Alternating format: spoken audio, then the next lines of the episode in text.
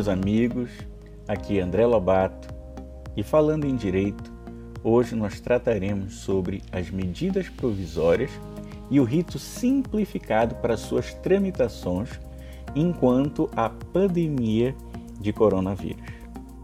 Todos vocês, meus amigos, já devem ter percebido que nós tivemos nesse período bem curto de tempo, de março até aqui, diversas medidas provisórias tratando sobre diversos assuntos também nesse período de emergência em saúde pública de cunho internacional.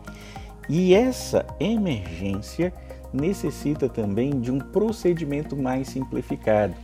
E como ato do chefe do poder executivo, já existia em nossa legislação a medida provisória. E o que é essa medida provisória? Bem, caros ouvintes, a medida provisória ela é um instrumento legal, ela tem força de lei e ela é usada e adotada diretamente pelo presidente da República em caso de relevância e urgência da matéria. Ela produz efeitos imediatos, ou seja, ela vale desde logo, porém depende de aprovação do Congresso Nacional para que seja transformada em uma lei definitiva. Ela então só tem uma validade temporária.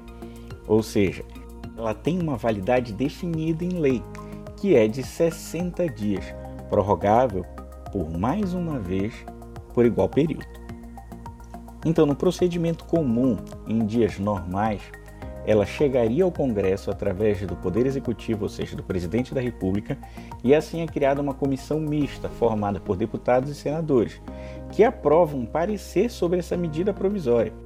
Somente depois disso é que esse texto segue para o plenário da Câmara e, em seguida, para o plenário do Senado, ou seja, é um trâmite extremamente burocrático. Então vocês devem estar se perguntando como é que o governo federal conseguiu editar tantas medidas provisórias e a grande parte delas já aprovadas pelo Senado e pela Câmara, já praticamente transformadas em lei num espaço tão curto de tempo o que houve?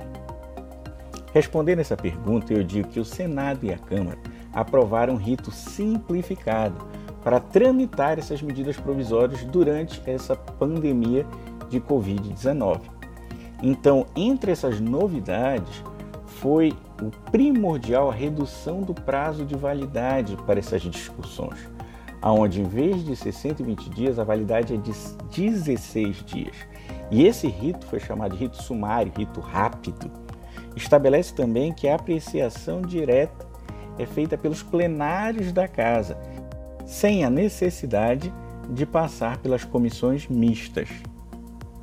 Então, simplificando, com esse rito sumário, as medidas provisórias serão votadas em até 16 dias durante o período da pandemia. O STF também em decisão liminar do ministro Alexandre de Moraes, autorizou que essas alterações no processo das análises das medidas provisórias. Então, esse ato conjunto assinado pelas mesas das duas casas foi publicado no dia 1 deste mês no Diário Oficial da União.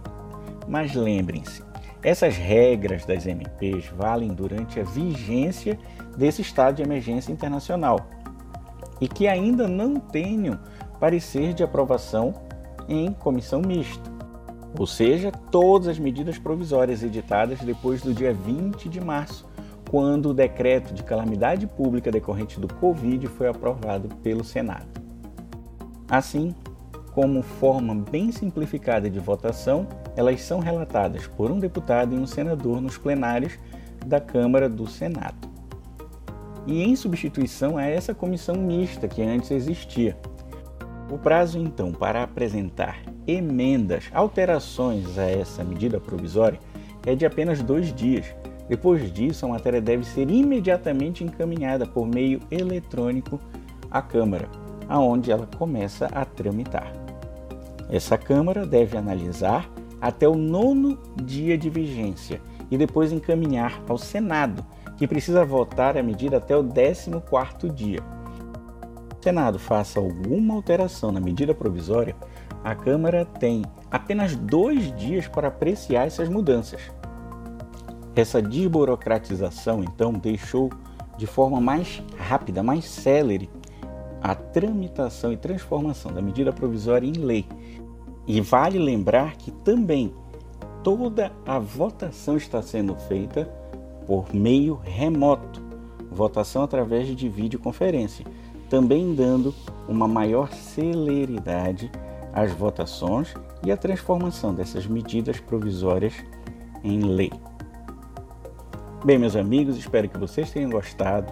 E para continuar atualizados e ouvirem novamente quaisquer desses programas, entre em nosso site www.endireito.com.br, assinem nossos podcasts e nos sigam nas redes sociais, arroba André Lobato em Direito.